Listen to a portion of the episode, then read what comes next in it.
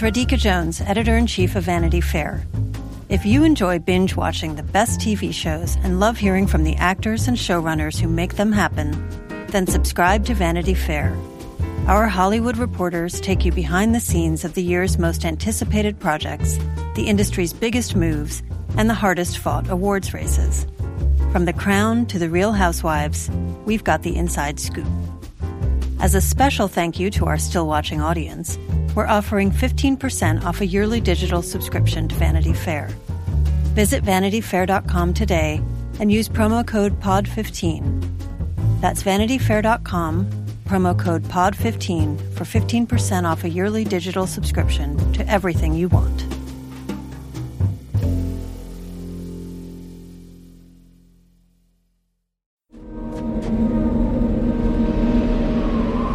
Hear my words and bear witness to my vow. Night gathers, and now my watch begins. It shall not end until my death. I shall take no wife, hold no lands, father no children. I shall wear no crowns and win no glory. I shall live and die at my post. I am the sword in the darkness. I am the watcher on the walls. I am the shield that guards the realm of men. I pledge my life and honor to the Night's Watch. For this night, and all the nights to come.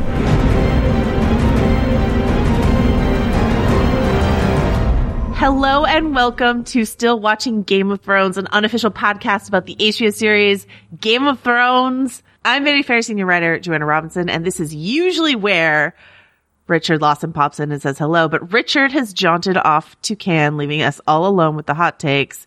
But I have the best companion for these final two episodes of Game of Thrones. It is Katie Rich. Hello, Katie Rich. Hello. And uh, if you follow Richard on Instagram, you've seen a picture he posted from Cannes that looked very much like King's Landing. So mm. it's it's like he's thinking of us. I'm sure. Sun tanning. King's Landing pre-dragon, that is. sun tanning, baking in Dragonfire. It's basically the same. Um, That's what Europe is, I think.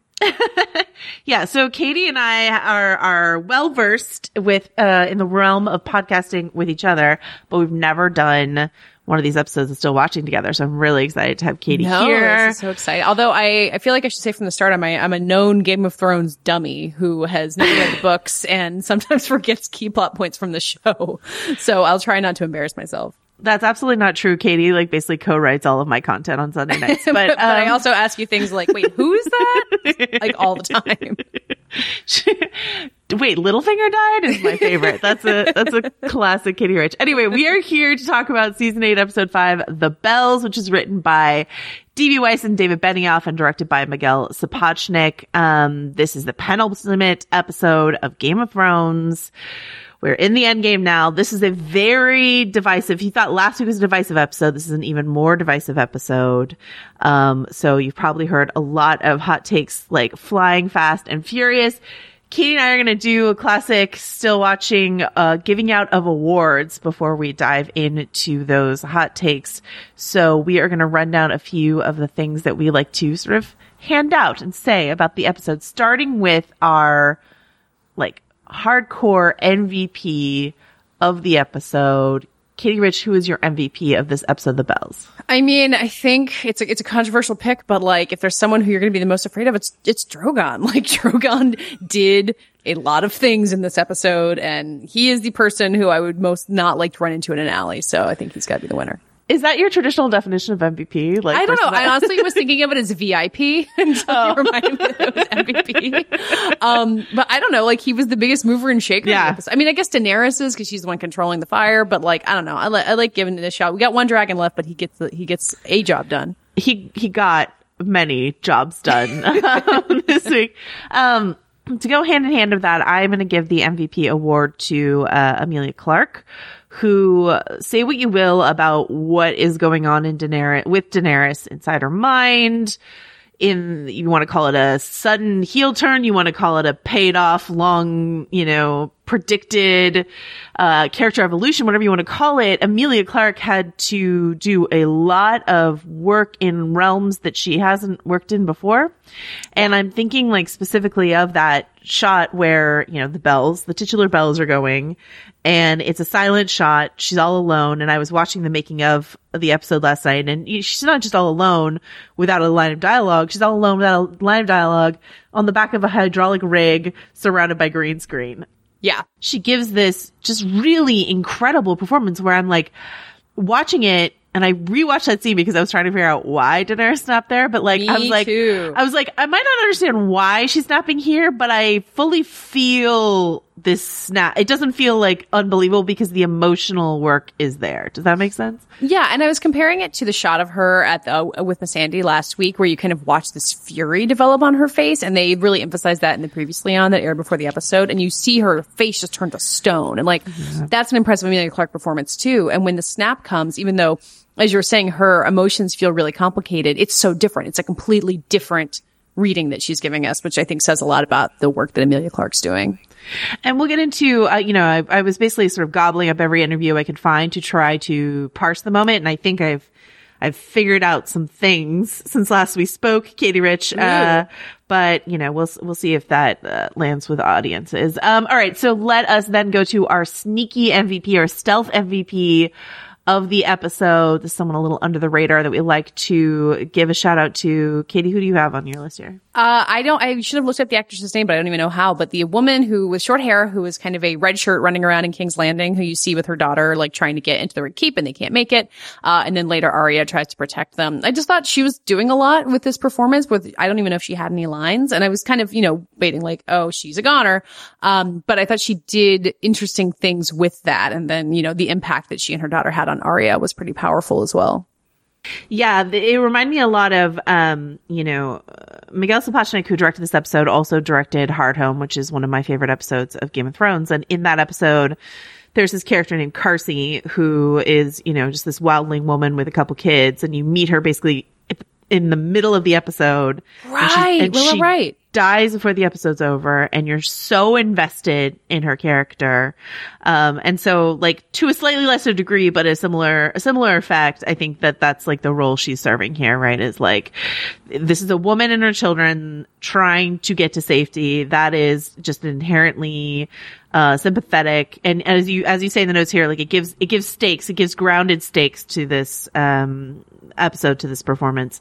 Yeah, and it's not just someone who you know is going to be an innocent who gets roasted. Like it doesn't feel as uh, sadistic as sometimes these things can feel. Yeah, absolutely. And I, I think that, um, I think one of the ways in which these last couple seasons have, uh, faltered a little is not showing us the on the ground of what's going on in King's Landing. There's so much discussion of the realm and they forgot to do some of the things that they have done in seasons past, which is just like show us the man on the street in King's Landing. Mm-hmm. You forget how many friggin' people live in Westeros. Yeah. And so then this episode just like doubles down to make up for lost time. And, and in the, you know, in the making of documentary, basically, I think it was Dan Weiss said, you know, we wanted to, you, you like don't see Daenerys for the back 30 of the episode, basically. Mm-hmm. And he's like, we wanted to stay on the ground and focus on these people and what it would be like to have like hellfire rained on you from above. And well, we can debate you know, whether or not showing Daenerys was a good idea, but I did like what we saw from the ground. I agree. But I, but I kind of wish, um, you know, it all feels like there's not enough time for anything anymore, but I kind of wish we could have gotten more of that going through. Like, I think they did a similar thing in the Battle of Winterfell where they like introduced this little soup girl and you're like, Oh, soup girl. I care if you make it out of Battle of Winterfell, but it still just feels like these sort of one-off things. Whereas I think before they did a slightly better job of, the the lower class people, the people who are really affected by the power players in uh, Westeros. You know, like characters Yeah. like Roz and the brothel, or so you know, like that there are just like people around who are who are not kings and queens who still matter. Um, Yeah. yeah. All right. Uh, okay. Uh, best line reading. This is where I usually make Richard do an impression, but I'm not going to make you do that, Katie, unless you. Oh want no! Well, I mean, yes, please. I'm not. I'm not the theater nerd that you guys are. Um. So what? What is your what is your best? Wait, did you do your stealth VIP? Oh, oh, I forgot to. Thank you. Um, actually, my stealth VIP uh, was originally going to be director Miguel Sapochnik, but I don't know that that's stealth enough. And the stealth VIP, I think for this episode is is Deb Riley, who is the production designer, mm-hmm. because they basically had to build Dubrovnik for this, right? Like they usually shot um, all the King's Landing stuff in Croatia. And there's a couple reasons why they weren't there this year. One is like, you know, privacy, right? You can't, mm-hmm. you can't protect yourself from drones. But the other is the fact that they were, whatever sets they had for King's Landing, they were going to have to be able to blow up. Yeah. And so they had to meticulously recreate the back alley streets of Dubrovnik and watching, um, like I wasn't super impressed with the gates of King's Landing on that like weird wasteland that has never been a part of the King's Landing like architecture infrastructure. Like that. Yeah, that just felt me. like weird space. Yeah. You know, useful blank space to stage an army. Right. But the crush on the streets, all the crowd stuff on the streets to go with, you know, what you were saying, I think that did look convincing. And, um, you know. Yeah. And I went to, I went to Dubrovnik a couple years ago, I think right around the time they stopped filming there. And it really did feel like the city. Like it, the geography felt right. Like obviously King's Landing has been like CGI CGI augmented from the beginning, but like, right. like there were shots where I was like, oh, that looks like Dubrovnik, and it, it felt real, even though they recreated the whole thing. Yeah.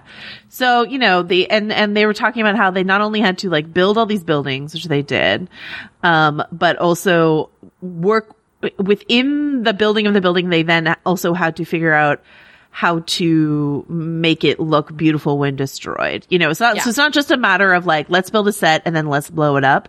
You have to in, baked into the construction of the set in the first place, you have to figure out, okay, when we blow it out, this is what the rebel's going to look like, you know, and, and, um, Deb was talking about how, uh, you know, and it's funny because like Deb, uh, we interviewed Deb for this podcast a couple weeks ago. She was great and it was fascinating because I know nothing about production design.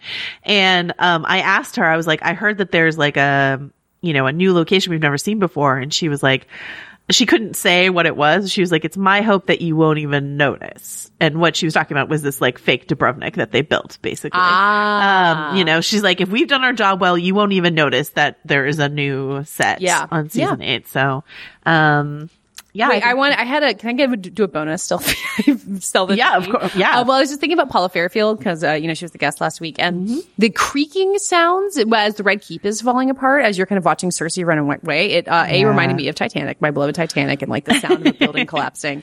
And I just thought it was so effective and spooky. And the score in this episode was great, but I really loved just that, that audible collapsing that was happening in this episode. Yeah. Also, I mean, so Paula does like most of the dragon stuff, so I don't think Fine. she did her her team, whoever. No, no, no. I was. I didn't mean to be like, well, actually, you, but I wanted to add another thing to that, which was um the Jamie Lannister wheezing, and I don't know if that was just all Nikolaj Coster-Waldau like in a sound booth somewhere making wheezing noises, but I feel like I could I could hear his lungs leaking um for, for the end of the episode. So um there you go. Um all right. Uh let hit me with your best line or most memorable line reading from the episode. Okay, so m- mine was uh, basically just because this is what I would be saying in the situation, which was Cersei saying to Jaime, "I don't like this. I don't like this because." and were I in the situation, I don't think I would have caused this destruction, but which yeah. she definitely did. But her kind of you know development into just a scared person, um, I thought it was great acting from her, and I it, she really sold that fear. Yeah, no, I mean it was. Uh, it's interesting because I watching them film that, you know, and some of the behind the scenes stuff, it seems like some of it a little bit at least is improvised. It's just Lena Headey and Nikolaj Coster-Waldau being like, yeah, we know how to play these characters. Don't worry. Yeah. Get out of our way.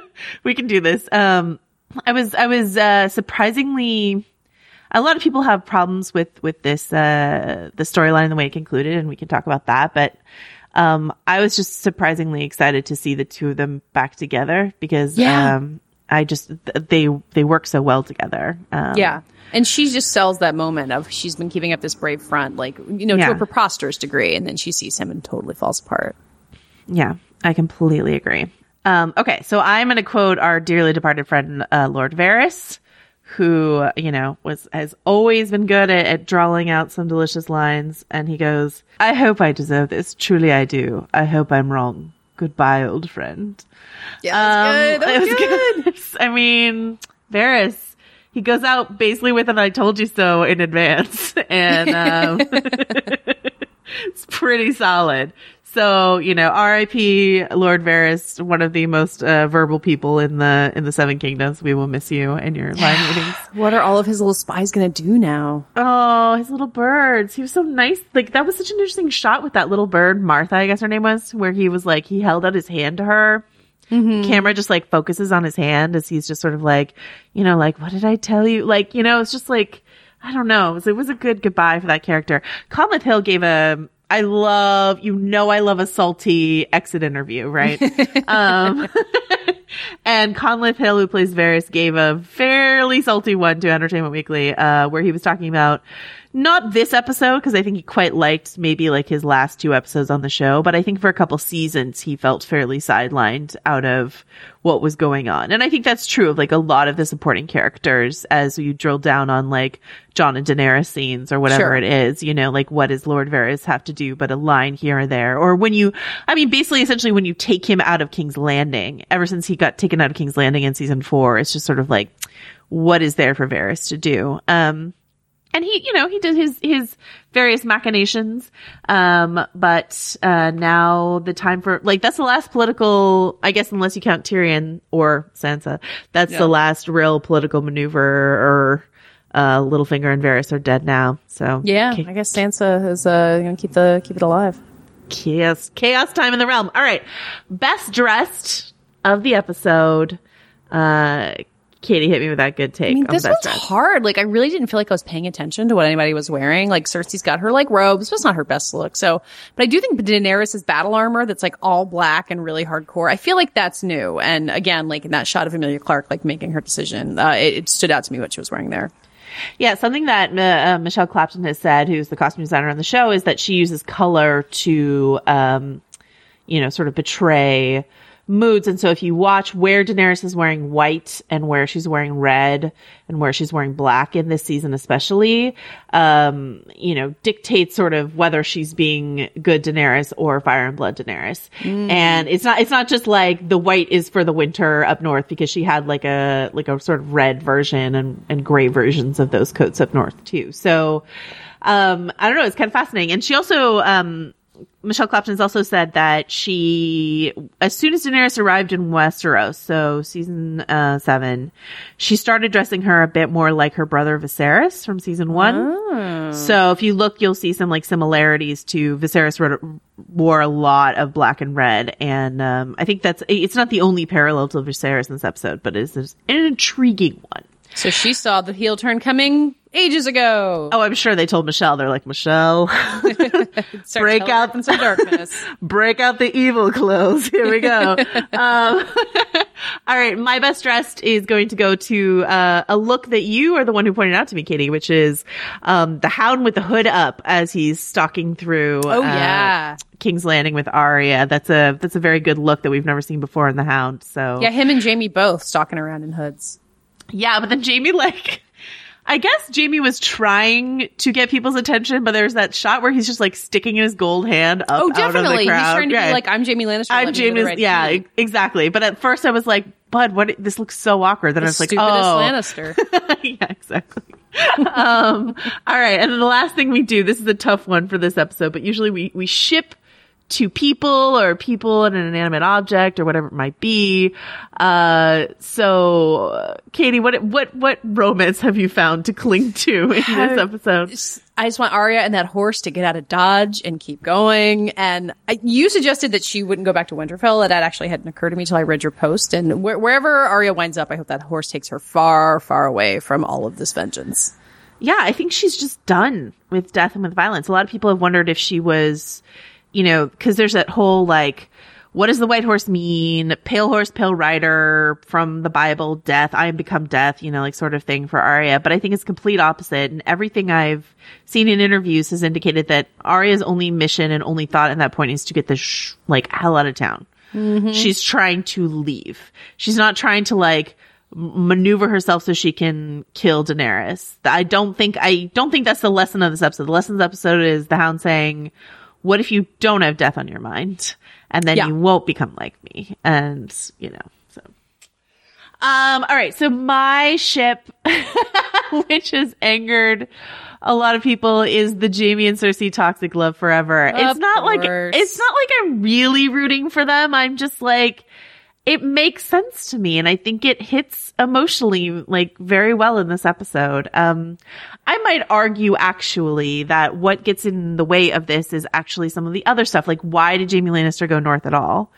uh you know I, I like that story i like the idea of someone trying to become a better man and then like failing and reverting to old ways but there's also like some weird conflicting behind the scenes interviews where they talk about like oh jamie lannister finally knows who he is and he's like you know he's not happy about it but he's okay with it and i'm like i don't know that that's my take of jamie i feel like he's two people i think he's both like Jamie and Winterfell and Jamie and King's Landing. And it's just like sort of one feels more comfortable. One's well worn to him and the Well, other, I mean- you know. Yeah, isn't it that like he saw a greater threat coming, so he had so he left Cersei, but then the minute he realized she was in danger, he had to go back to her. Like he he also thought he was becoming Winterfell Jamie, and then realized that he Yeah, exactly. So, think- you know, yeah. I mean, oh, yeah, I guess we can talk about Jamie more now that the story, his story is completed. I know he's your eternal problematic fave, but it feels like all of the beats of this make sense. We just needed more time for it. Like it just had to happen. The Jamie and Bran, Bran thing had to happen in the span of an episode and then he had to leave her and it felt rushed, but it does feel real. Yeah, I agree with that. Let us talk more in depth about the episode uh, right after this break from our sponsors. I'm Claire Fallon. And I'm Emma Gray. We're culture writers, podcasters, and hosts of the show Love to See It. Every week, we give an unapologetically feminist dissection of reality dating shows, rom coms, and other romance narratives. We unpack all the weird messages they send us about love, sex, and dating. And we dive into all the details with special guests like actors, authors, and cultural critics. You can find Love to See It wherever you get your podcasts. New episodes drop every Tuesday. All right. So we, as promised, we are going to talk about some of these threads. I mean, overall, I think Katie, you and I were a little um, more positive on this episode than the general consensus seems to be. Um, I have, I have a like huge wells of sympathy for people who are really frustrated with the Daenerys, what they see as like an out of nowhere Daenerys turn. I agree that I think the show did not do a great job of laying track here. And I wrote a piece uh, that went up on VF last night about sort of how the show has prized shock uh, over over sort of like well earned surprise. I know there's just a difference between what George R. R. Martin does to lay a surprise twist in the narrative and what uh, the show writers have done the last few seasons. They feel like out of nowhere brutal shock feels like more up their alley than say like the Oberyn Martell thing, which just feels like inevitable when you're watching it, you know? Yeah. Um, but that being said, like there's a number of other things that worked really, really well for me in this episode. Let's start with my problematic fave, Jamie Lannister and Cersei Lannister. People I think, people I think are more upset because they really wanted Cersei to have a like brutal, awful death. And that has always actually sat like not very comfortably with me. Um, we were, we were talking about it. We, uh, you know, some TV, TV critic folks were talking about it on Twitter over the weekend. It was sort of like, rolling it like yes cersei is a bad person yes it's fine that she died this she made her bed that's absolutely right i wasn't like necessarily rooting for her to like rule the seven kingdoms i'm not excusing any of the horrible things she's done that being said um someone pointed out that uh, we didn't roll into the Breaking Bad finale being like, can't wait for Walter White to get like b- brutally decimated by some, you know what I mean? Like Walter, Walter Even though White, it, his right, his death did feel inevitable. absolutely inevitable and right. Yeah. Uh, you know, but it wasn't like, you know, I hope someone tortures him, you know, like something like that. And that, that was the whole Cersei thing is like people felt, it felt like people were just out for blood in a way that both felt a little gendered, but also just like, I don't know. I, I, I have, I have conflicted feelings about even fictional villains being brutalized, um, on screen. Did you have any like Cersei death wishes or how were you feeling rolling into the? Um, I felt like this was the right way. I wanted one more scene for Lena Headey. Like, I think we've talked about how we felt like this should be her Emmy year. And I wonder if the way that this episode played out kind of deprived her of the one big thing. Like, you know, her smirk when executing Missandei last week was pretty powerful, but it kind of felt like it was leading up to some last big thing for her. But this episode just didn't quite have time for it. Um, but I'm with you that like she's such a complicated character that I didn't want to see her like have her head put on a pike and ideally these new rulers are the people who wouldn't do that, although Daenerys has kind of proven that she's willing to be pretty brutal. Um, it's just more interesting if she's a more complicated character. And also she's been a loser for like so long. Like her position, and you, you would remember this better than me, like her position has just been so obviously weak since the minute Daenerys got to Westeros that like it wouldn't, like drawing out her death wouldn't have accomplished anything. Yeah, I mean, I, I, it's just not the kind of violence that I think is rewarding to watch. I mean, maybe like your mileage may vary, maybe violence isn't rewarding to watch in any uh, way, shape, or form. But I think that like once again to bring it back to Oberyn Martell or even the Red Wedding, like that's a kind of brutality that makes sense to me. Not just because they're like heroes being brutalized, but it's just sort of like it, it you're just soaking in the tragedy of it. And I think this gives us like tragic, plenty of tragedy to soak in in this episode with Cersei and Jaime.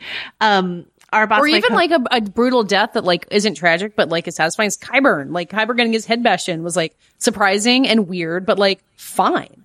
Yeah. Yeah. He just got meloned and it was fine. Or like whatever happened to the mountain. That's fine. I don't know. It's like they've worked really hard to make Cersei a complicated villain in like, you know, we have the, that whole walk of shame sequence that puts us directly inside of her head or a lot of, you know, they, they, they made her much more sympathetic than she is in the books. There's a lot of stuff in the show about, um, you know, the way she was raised, the way her father treated all of his children, you know, the way they were all warped by their upbringing. Like that's, interesting and compelling and human stuff. And so I, I, I liked this very human ending for her. It wasn't like a happy ending, but it was like one she deserved. And something else that I read about on VF was this, the fact that it was this twist on this old book prophecy, the Valonqar prophecy. I love a misinterpreted prophecy. There's nothing I love more in literature. And you've seen this coming for a long time. Um, well, I would say it's not just me. I mean, like certainly what, what book readers, uh, the prophecy as it lays out in the book is that Cersei would be choked to death by the little brother, uh, is, is the, is the translation of the word Valonqar. And so Cersei interprets that as Tyrion and then book readers thinking they're smarter than, you know, they're like, aha, we won't be fooled. It's Jamie who's like technically younger than her by a few seconds, you know? So they were like, okay, Jamie's gonna kill her. He's definitely gonna kill her. And then I, like, not just me, but like some people were like, okay, but like, is Jamie choking Cersei really something we want to see? So I was actually, I think born by my like weird favoritism of Jamie was rooting for something else. And so this idea that like he wraps his hands around her neck, not to choke her, but to like com- comfort and soothe her. And that th- they choke and die, but not because he has like killed her, um, is, is what I wanted. That's exactly what I wanted. And people are mad and I'm satisfied. So Although I'm is sorry. the theory is it is that prophecy in the show at all? No, um, it's not. And so I don't know, um, they cut it, like they had a prophecy scene, uh, in season five with some other things for Cersei and they cut the Valonqar thing. So I was like, they might not do it all, at all. Interesting. You know? And so, so, I mean, this death could just be. I mean, I guess it doesn't matter because like the prophecy is known to book readers, but like it could just be a death for Cersei and Jamie and have nothing to do with the prophecy. It could. I think the way they shot it, like the prophecy says, once you've drowned in your tears, and like Lena Headey is doing all this like enormous amount of crying. Yes. And then, you know, the way that Nikolaj Coster-Waldau as Jamie puts his hands on her neck is not entirely natural. It's pretty natural, but not entirely natural. And I, I do think it's supposed to be a nod to that. It's Sure. like, let's take this thing and twist it. But if you don't know about the prophecy, you're just sort of like, okay, that's how Jamie and Cersei died. Totally. You know? Yeah. Like me Yeah. not knowing and not having read the books, like you could watch that and be like, yeah, they just wanted to die together. Because it, Yeah. it- didn't he say at some point he wanted to die in the arms of the woman he loves? Yes, that's something he said in season five. So, you know, and Oh. then, and then Lady Olenna last season was like, you and Cersei will sort of like be the death of each other. And in the book, Cersei is always like, we, we came into the world together, we'll go out of the world together. So, you know, it's like, it feels fairly inevitable. Um, Weren't you kind of rooting for more of an like them taking more action when it came to their deaths though? Like not necessarily trying to kill each other, but like not just being like crushed by rubble. It kind of felt like they would like have a more active role in this. Oh, that's so Cersei doesn't really do anything in this episode other than like watch her city get destroyed. Yeah, well, actually, okay, well, okay, there's definitely room for me to have criticism of this. My criticism of this is the Cersei pregnancy plot, which I still don't understand why this is a thing. And, and my fear is that it only exists to further humanize Cersei, which is not something that I felt like I needed for her. But mm-hmm. this idea that like a pregnant woman is more sympathetic than a not pregnant woman. This idea that like because she's pregnant, Tyrion believes she might be deceiving him. Um, and then at the end, she's like, I want to live. I want our baby to live, like to make her like more somewhat vulnerable seeming. I don't like any of that. It, there were some rumors at the end of last season that and it was actually in a in a version of the script that she was going to miscarry at the end of last season. Hmm. And so when she did not do that, um, as it was written in one of the scripts, then I was like, okay, so what's the reason for keeping the baby? And I still cannot give you a good answer to that. I mean, it, I guess the idea is that, like, like you were saying, like Tyrion believed her more because he keeps saying over and over again. I think he said in this episode, like she has a re- she has something to live for now, yeah. and like the the standard line being that everything terrible Cersei has done has been for her children. So it's not just her. Like, if you know, if she had no kids in the future, like she might have a death wish and just be fine with King's Landing burning to the ground. But with this idea that she can hold on to her rule and have a have a you know trueborn king yeah. son, um, like that might just motivate her more than just to take everyone down with her. And because of all of that, I just like I agree with that, but it it feel it felt messy to me for her to be like, I want our our child to live. Like yeah, I don't know, it just felt yeah. it felt like there's a lot of sticky gendered stuff in this, and and that felt like part of it. Um, and then the other thing, I mean, in my in my fan fiction version of this ending, here's what happened. uh, Jaime gets mortally wounded and uh, which he did, and he encounters her as the city's crumbling, and she could leave. She could still leave, mm-hmm. and she stays with him, and they die ah. together. You know what I mean? Mm-hmm. And so it's in that way, yeah, and in that way, he causes her death, but does not kill her. And that, mm-hmm. so that was mm-hmm. sort of what I was hoping it would go towards. And instead it was just sort of like, we're trapped. Oh, well, here we go. Yeah. Which I still think was beautifully acted. So I'm not mad about it. Yeah. And right. like, you know, he's telling her to look at him and like make the choice to like be together as they die, as opposed to just like scrambling till the end. But I won't disagree with you that Lena Headey deserved, um, like much more to do. I think, I think uh, the more this season shakes out, the more I understand that they really thought of these last 13 episodes as like one long season. Mm-hmm. You see so many things set up in season seven that are paid off directly in season eight that I feel like they had to have written a lot of this stuff all together. Mm-hmm. And so in that regard, you know, Cersei has much more to do in the front half of this final 13 episode season, if you want to think of it that way. Yeah. I don't know.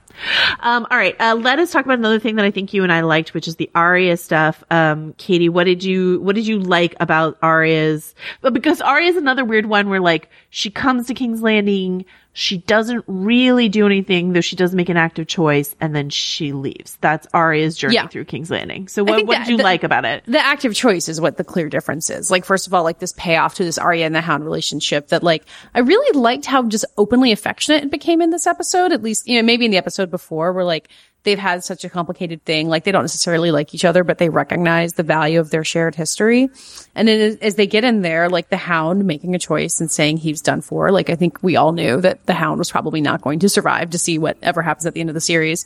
Um, but knowing that Arya could be different and like seeing that she's kind of modeled herself off of him in some ways, but she has the ability not to and that she made the choice not to. And I think like with everyone, like we could have seen a little bit more of this developing and like her going from like murder robot to not murder robot is kind of a big transition from her.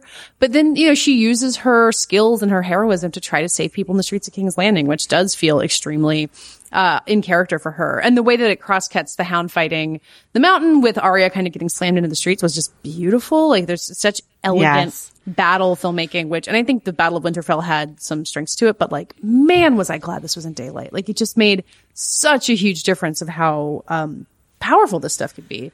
Um, and then you just seeing Arya kind of tattered at the end of it and seeing an escape and taking it.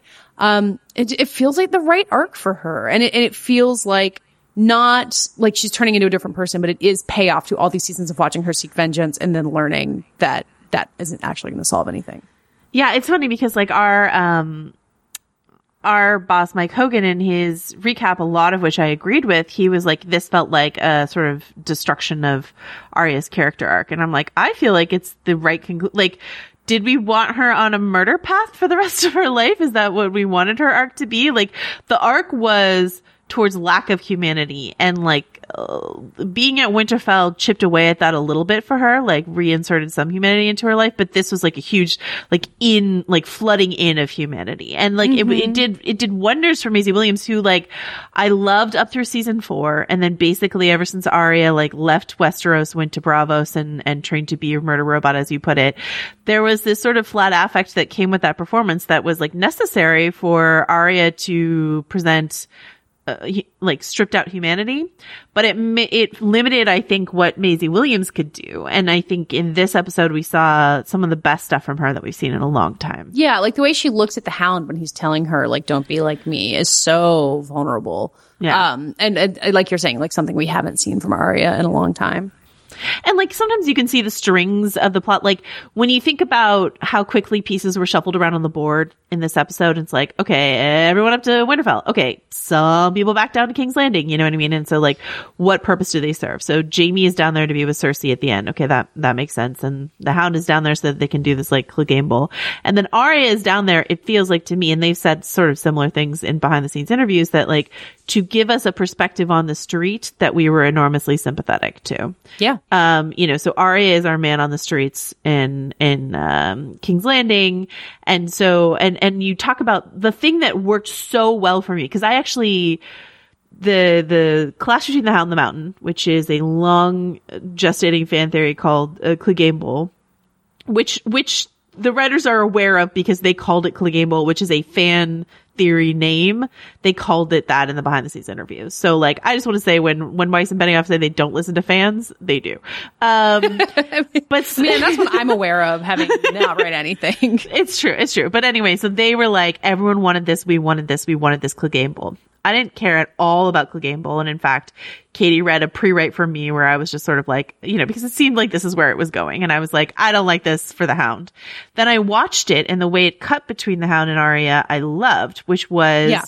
director Miguel Sapochnik's choice. The original idea was to have like a 12 minute, I think, oneer on Arya as she went through the city and he decided to chop it up and intercut it with the hound fight, which is tremendously effective. Yeah. And all of a sudden it links these two stories in an even more concrete and visceral way. In, and so then I was like, Katie, I'm changing my take. I'm into Bowl now. so, yeah, so um, having yeah. like, having followed the Arya and Hound relationship, like, do you feel like this is the right way for it to end? Like, does all this make sense with what we've seen from them? It all still feels hasty, but, um, you know, it's the best possible way in which uh, Clegane Bowl could have meant anything. I think, mm-hmm. and I I think in an ideal world with with all this, uh, you know, as many episodes as we could have, Arya and the Hound would have been back on the road together. Like I don't know, a couple episodes before they got to King's Landing, so it wasn't sure. just like, oh hey, oh hey, we killed the army of the dead. Let's go to King's Landing okay, I've learned something from you. Bye. Do you yeah. know, it just feels so fast. Um, yeah, that's I did, true for everything. Yes. I did like the reflection of, um, Arya says, you know, she calls him Sandor. She doesn't call him the Hound. Yeah. And she says, thank you, which is very similar to Bran saying, like, Theon, you're a good man. Thank you. Like, yeah. Yeah. Yeah. Uh, can we also shout out uh, when the Clegane Bowl started, uh, Cersei just hustling down the stairs to get past them.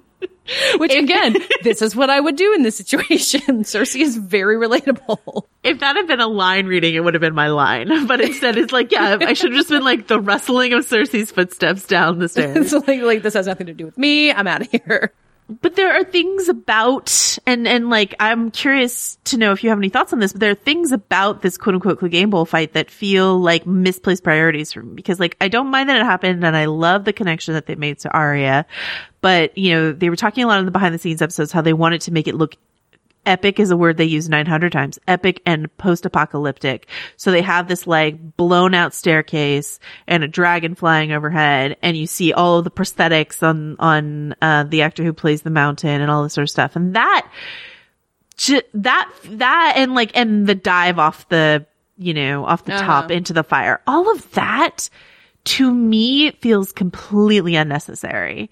Like have them fight, sure does it need to be on like this massive staircase set that they've built and with all the CGI laid in and like all like I guess the actor who played the mountain was in like seven hours of prosthetics in order to like get ready. I was like, I don't I didn't need to see him with his clothes or his helmet off. Like oh, I didn't I kind of liked that. you know? I liked that it like Yeah. revealed because he looked more human than I was expecting. I kind of thought he would look more like a monster. Yeah. Um. So I like the prosthetics of that, and I think my argument, like I, I do think the the bigness of it. Someone was tweeting that it looked like the um big lava fight at the end of Star Wars, the third uh, Star Wars. Yeah. prequel. Um. But it is a nice contrast to Arya. Like the the fact that they are up, up above the ground. There's all these things going on, and Arya is like down in the dirt with people. So it makes that cross cutting more effective. I think. Yeah, okay. Um But I also agree that like you know it might be excess for excess's sake. I just And think that spend that money on Ghost. Yeah, or like another episode of talking. Like I just think I, I think that there's so much that's so good in this episode. Um, the the craftspeople are at the top of their game. Miguel Sapochnik, the director, top of his game, so good in this. But then there's just like a lot of it that feels unnecessarily big when Game of Thrones is also so rewarding when it's small. And just as you said, like the small focus in on that one woman and her and her child trying to get through King's Landing is is extremely valuable. Or focus in small on like Kit Harington's face, which I thought he did a good job registering this like oh no of it all. Or even Um, like even in when they have some big shots, like there's this one of Tyrion kind of walking through the big hole that's been blasted in the walls, um, and it's a big shot, but there's a character to focus on in it. Um, I feel like they did a good job with that among the spectacle a lot. Okay, so one last thing before we just hit the Daenerys thing kind of hard, which is the um something that I thought was tremendously effective that they talked about a lot trying to create is this idea of like are good guys becoming the bad guys. There's this Yeah. great uh, Mitchell and Webb sketch. I don't know if you've seen it, where David Mitchell, uh, either they're they're dressed as like sort of sort of Nazis, not quite Nazis or whatever, but like they have this conversation where they're like, "Are we the baddies?" they're like, they're, they're little like they're skulls on our on our costume. Are we are we the bad guys? um, and that was just sort of like the whole. That's what uh, That's Jon's conversation. With Oh, it's like it's like Jon Snow. He's like, wait, wait a minute. Um, and and Miguel Sapochnik talked about how he shot the episode um as a reflection of Battle of the Bastards. Only this time, Jon Snow was on like the other side of some of the same shots that he recreated. oh, you that's know what cool. I mean? I'd yeah, like to, I'd like really to see cool. some side by sides of that. Sorry, Oh. assign- did I just assign you?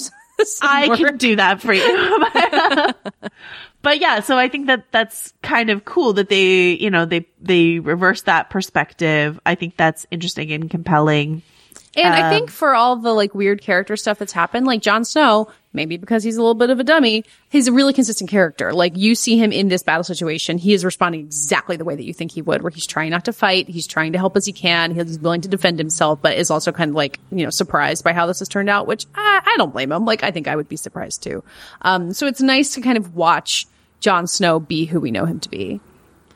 Yeah, I think that um uh, the idea of Grey Worm, the Unsullied and the Dothraki going like ham on the city Yeah. um was potentially very problematic so they decided to have like the white northerners do it too and in fact like specifically have Jon Snow stop a white northern soldier from yeah, that part was doing a rape. Yeah. Um, which is exactly what you want to do when the fire is raining down from the sky, I guess. And that, it all felt a little much. I mean, I'm like, I, on the one hand, I'm like, well, I'm glad they did that. So it wasn't just like the brown soldiers, like, Sure. losing it. And, but at the same time, I was just like, yeah, how do you come back from this? And, and where do you go from here? Which brings Yeah. us to Daenerys. Wait, wait. Can I do one Right? more thing before we get to Daenerys? Oh, of course, Um, of just course, yeah. shout out for my least favorite Game of Thrones character of all time, Euron Greyjoy, who uh his battle scene with Jaime was fine, but just the fact that he went out uh like trumpeting his own legacy as the guy who killed Jaime Lannister was hilarious and so on brand. So if, I'm glad to get rid of him, but I was also glad he got one last moment for me to appreciate him. I got a um a gift request, uh, which is someone saying that I should mash up Euron Greyjoy going, "I'm the man who killed Jaime Lannister," with Don Draper saying, "I don't think about you at all." You mean my favorite Mad Men quote? it's such a good Mad Men quote. Right. That's really good. um. All right. So Daenerys Targaryen. Um. yes. Katie, how are, what are you feeling around this? Did you feel prepared? Uh, do you feel shocked, dismayed, disinterested? How are you feeling about this big sort of cultural event, the turn of Daenerys Targaryen? So many feelings. Like I really have got, I feel like in the time, in the hour after the episode aired, while I was like working with you and reading Twitter, like I went back and forth on this because I do agree that her decision to roast a bunch of very obviously innocent people and kind of like methodically go through the streets of Ken- King's Landing to kill people doesn't really track for me, especially because after I rewatched that scene of her on the dragon, you look at her and it looks for all the world like she is going to go torch the Red Keep with Cersei in it and kill her, which would have been overkill, but would have made sense. Like I totally can see the character doing that. It's like a good tactical move. Like it would have been kind of satisfying revenge for her. And then when she decides to turn instead to the streets, I just can't, I still can't put myself there. And the fact that we don't see shots of her doing this, I think makes it even more difficult.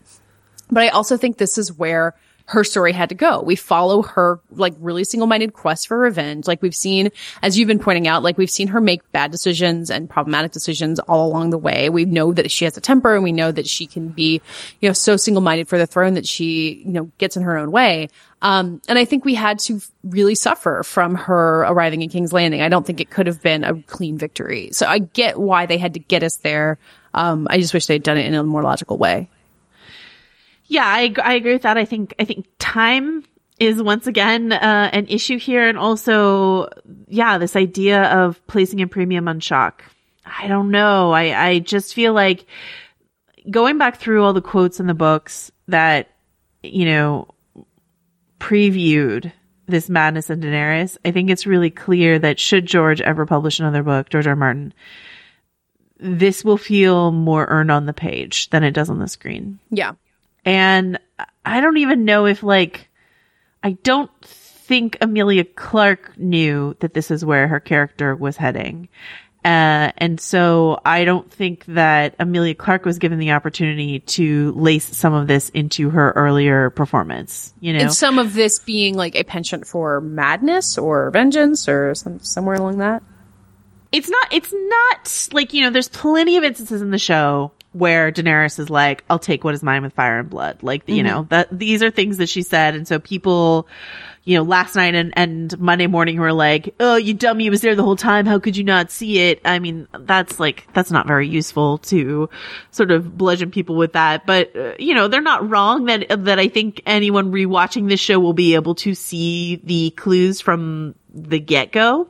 Mm-hmm. From from the way she watched her brother die, even you know what I mean. There's just like kind of dispassionate about yeah, it. Yeah, yeah. But this um paranoia in her, um, mm-hmm. and I and I hesitate to call that that, that because like a lot of this is centered on like emotions and female emotions and is a woman too emotional to rule and stuff like that. Like it's all sort of cooked together in a messy, messy sure. pot. But and also, like, people were scheming against her. She wasn't wrong she wasn't wrong, but but in the books, she's more paranoid, as Aerys, uh, her father was, very paranoid. And in this episode, she wasn't wrong, but when she was like, um, she's like Tyrion and Jon were sticking by her, right? Mm-hmm. And Varys was plotting against her, and Varys tried to get them to plot against her, and they were like, "No, we're with her." And Sansa doesn't have her best interest at heart but is not That's, plotting against her. Right. And so like, you know, if she had believed them, which like maybe she has no cause to, but if she had believed them,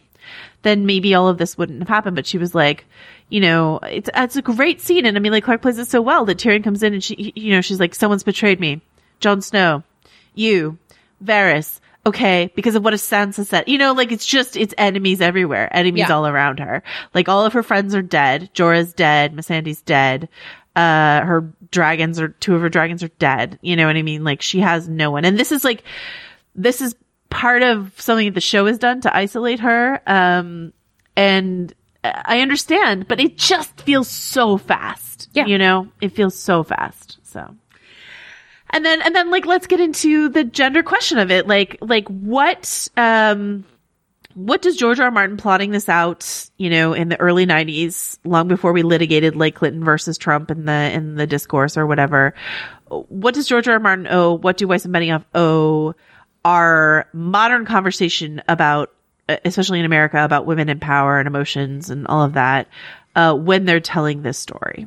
Oh God, it's such so. It, it's a complicated question in part to the credit of the show that there has been a lot of women in power on this show. Like we've had Cersei, we've had Daenerys, we have Sansa, we have Arya, we had Margaery in earlier seasons and Olenna. Like there's been a lot of different versions of it, and I think we've talked about how as the series has gone on, it's gotten kind of boiled down to Cersei's crazy and bad, Daenerys is crazy and was good, but is now bad. Like Sansa, you know, she thanked her rapist last week. It gets complicated there. Um, and I think it's, I, I feel like it's going to end in a complex way. Maybe this is me giving the show too much credit. I don't think, and you know, I'm speculating, having you know, basically very little information about what's coming. Um, like I don't think it's going to be as easy as Jon Snow takes the throne as the just and good leader, like what Varys was trying to do. I think the, I think the show's more complicated than that, and I think they're too aware that having the the man replace the crazy woman is is toxic and also like not the interesting result of these st- stories you've seen build up. Do you do you yeah. not have the same faith? No, I agree with you. I think I think to have Jon just take the throne instead uh, would be a very disappointing ending. Well, he doesn't want it. Like it would be out of character for him to do it.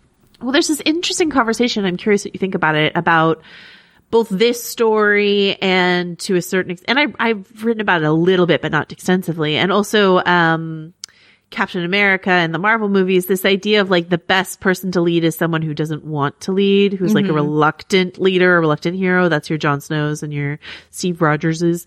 Um, like what does that teach us watching about political ambition? And is that the correct thing to teach us about? Like, is it wrong to want to be president of the United States. And it is like, was Trump rewarded? Sorry to bring up Trump. I don't like talking about it that much, but like, was Trump rewarded for treating it like, treating the presidency like a joke and something like the, the main line around Trump when he was running was like, oh, he doesn't really want it. He's just doing this to like advance his, like, you know, his business and he doesn't actually want to be president. Sure. And then Hillary's biggest, one of Hillary's biggest sins is that she actually wanted to be president. And so this question of like, do we immediately see anyone who wants the presidency, who wants the throne, who wants to rule, to lead as inherently flawed or evil or grasping or ambitious? And is that uh, like amplified to a million degree when that person's a woman. Yeah. I mean, I think if you were to ask maybe the show creators, they would say that's what the show is about is that pursuit of the throne is inherently toxic and that for like it has destroyed people, men and women the entire time we've been watching the show. It destroys Stannis and Renly and Cersei and everyone else. Um, and Daenerys is kind of the most like obvious example of that in the front. And the fact that it is now a man who doesn't want it, who's like kind of there to pick up the pieces. But I wonder about Sansa. Like Sansa didn't really uh, aspire to power, but she's kind of learned to want it. Like, do you feel like if it ends with maybe the, the Gollum comparison that you laid out in a post last week about how, you know, pursuit of the throne is like pursuit of the ring and it destroys everybody. If it ends like that and Daenerys is, I think it now seems inevitable that she will be somehow destroyed or, you know, she's not going to get to take power the way she wanted to. Um, but if Sansa has power in the north and a, a different kind of power, like is, will that kind of counterbalance what feels like a gendered read of this. It's challenging to me. My my Sansa feelings are so complicated by the fact that she is like very much a Weiss and Benioff creation.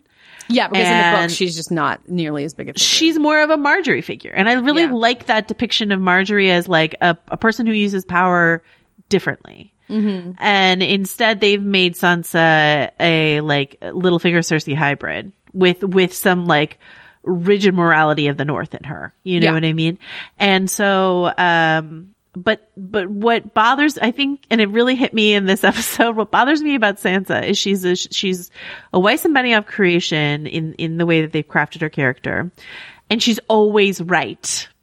Uh huh. Uh-huh. That bothers me. It bothers me that they have like a sort of an avatar in this show who is always right because she's right about Daenerys now. You know what I mean? Yeah. And like, but is she because like something that they said in the behind the scenes a lot is like if Cersei hadn't done this and Sansa hadn't done this and Jon hadn't done this and Tyrion hadn't done this, this would not have happened to Daenerys. And sure. like, you know, there's, there's ways in which I agree with. Like, if Sansa had been more like, let's work together with Daenerys, would we be here? And like mm-hmm. what, what frustrates me is then we've got these three women in positions of power. So it's like the shot, the shot of Daenerys snapping as she hears the bells, which is still mm-hmm. like, I, I don't know why this episode's called the bells, but when she hears the bells and she snaps and she gives that great face, it is immediately reflected in Cersei's face looking out of the red keep. So like Yeah. they're trying to draw this strong parallel between these two women and this emotions and the devastation of their power and stuff like that. And then when you add Sansa to the mix and Sansa who where which is where Daenerys is plenty, placing a lot of blame Yeah. On everything that's happening. She's like, it's all because Sansa's been, your sister's been maneuvering against me. Then it's like these three women sort of like sniping at each other. And then you've got poor hapless Jon who just doesn't, you know, just wants everyone to get along. That's, And it's- a, And it's ah. three women making emotional decisions. Like I'm not so sure Sansa is. Like she seems pretty level headed, being like the North has always been independent. Like we don't want to bend the knee. This is like there's like, very logical reasons to be suspicious here. But I think that the power of Daenerys's arc would be a lot greater and would feel a lot less fraught if it had been her burning King's Landing, but having like feeling like it was the right thing to do tactically, or feeling like there was something other than rage driving her. Like the idea of someone just snapping, and especially a woman in power just snapping, that's where it gets really complicated. And there are a lot of other ways you could have gotten to this point where she had done something horrible, um, but it was somehow in the service of what she thought was leadership. And I think that there are um, examples of this in the show. Like, I would argue if you watch Blackwater, Tyrion is uh, the season two episode Blackwater. Tyrion Lannister is defending the city, but he uses a weapon of mass destruction, which is wildfire, on the boats uh, in the Blackwater Bay. Now, granted, there are no women and children on those boats, as far as we know.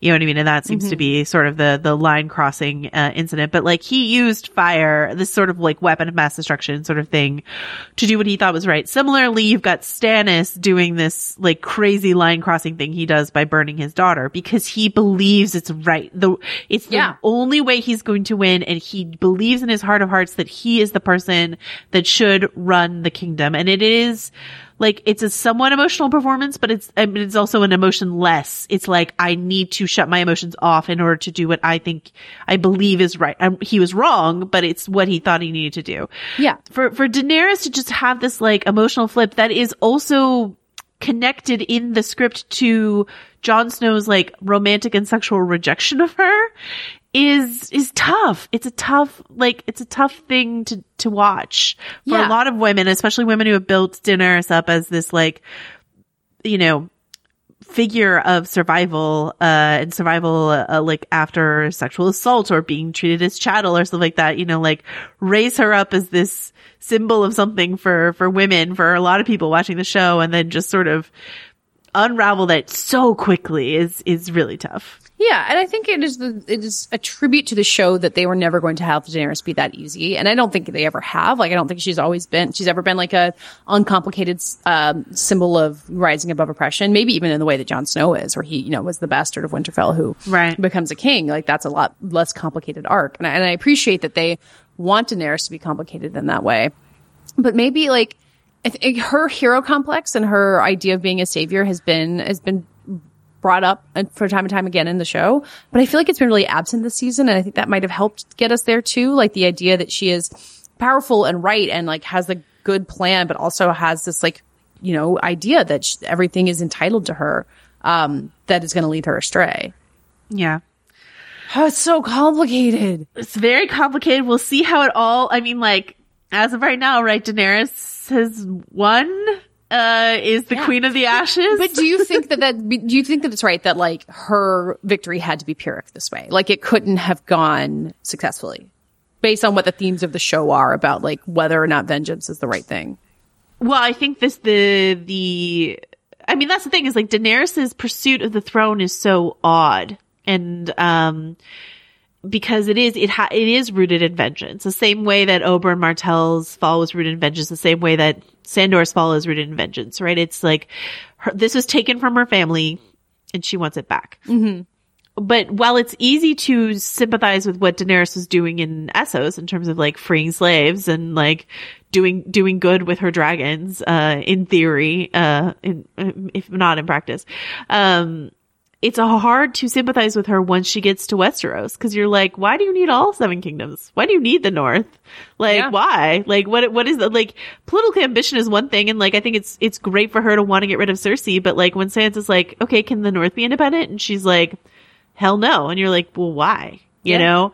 And so it's not just ambition; it's like that's not just like I want to get rid of tyrants and liberate the world, which is like her her uh, campaign promise, basically, right? Daenerys, uh, I will rid the world world of tyrants. It's it's uh it, it's a power grasping thing, and that is something probably we would maybe not second guess in a man that we are second guessing more in a woman, but it is hard to view her in the same way we did when she was when, in Essos and she was just this liberator, you know? Yeah. So yeah, I, I don't know. I mean, I think, I think you're right. And I think, I think the, this idea of like, I mean, I got way too far up my own Lord of the Rings loving, um, self when I wrote this piece last week, um, that you helped me with on, how I think the Iron Throne is basically the Ring of Power, but that's something that literally had not occurred to me. Like, I don't know why it had never occurred to me, and I'm sure it had occurred to someone, but it never occurred to me that the Iron, that anyone seeking the Iron Throne, that the Iron Throne itself is corrupt. It is forged from the blade of Aegon's enemies. He made a chair out of swords. He took the continent in the first place with fire and blood. The fact that it's just drenched in violence, like that's what it is. It's a seat of violence and power. And it is inherently like corrupting and corrupt. And so I, I just, I think that's kind of brilliant because the question has always been, who who's who's gonna win the Game of Thrones? Who's gonna um end the series sitting on the Iron Throne? What is it all gonna like? You know, who's going to win the throne? Yeah. And I love this idea as where the end of it is like that's the wrong question. And you've been saying that since the beginning of the season, even before this, the Lord of the Rings idea occurred to you. That like the the the question is not who will have the throne; is like will the throne exist? yeah, but I thought that had to do with the Army of the Dead, so let's not give me too much credit. I was like, you're focusing on the wrong fight. The fight is with the Night King, and then episode three, I was like, well, uh, But I do Anyway, think I do yeah. think there's a pretty decent chance that Iron Throne won't exist by the end of next week's episode. Oh yeah. I mean, like I've been hoping for like many years, uh, as have many people that it will just be a puddle. There's, there's a, there's a fiery dragon about. I think, I think the Iron Throne will end up a puddle and we'll get to start something new. That, that would be my hope. Um, but it's too late. It, I would say it's too late for Daenerys, uh, no matter what. Yeah, I think no. Yeah, I think this episode made it clear. And you wrote a, you wrote a post about Jon kind of witnessing the wildfire breaking out and like seeing the connection of Targaryen history because presumably Jon knows about the wildfire from the original battle. Um, that he and the other survivors are going to have to figure out what to do with this queen who um, has made a pretty horrible decision based on motivations that we maybe wish had been otherwise depicted. Katey, I'm so grateful to have you here. this is fun. like to, to go through all of this with me at the end. And you did a great, like you were, you name dropped Renly Baratheon. You're definitely Game of Thrones fluent. Oh, don't remind me when he was still on the show and he would cut to Renly and be like, hang on, is he Jon Snow or is he Robb Stark or is he the other one? We've grown so much since then. Oh, um, all right. So we will be back next week to talk about the finale and all of our feelings about it. Until then, Katey Rich, where can people find you? Oh man, I'm tweeting and I'm editing at vanfair.com and uh, I'm not on this week's Little Gold Men podcast, but normally you can find both of us on there. But uh, this week it's a Tony special, so listen to that. Yes. Or if you want to hear Katey talk about other things, you can hear on the great podcast, Fighting in the War Room. Oh my god, yes, Can I listen thank you. to? Thank you for No, no, no. out my other. Uh, you can, and you're at Katey Rich on Twitter, right? yes, K A T E Um, Y R I C H. perfect. You want all of Katey's hot takes after the finale. um, you can find me on Twitter at Joe Wrote This. You can find me on VanityFair.com. You can listen to us next week, I guess, on Little Gold Men, and we will see you for the finale.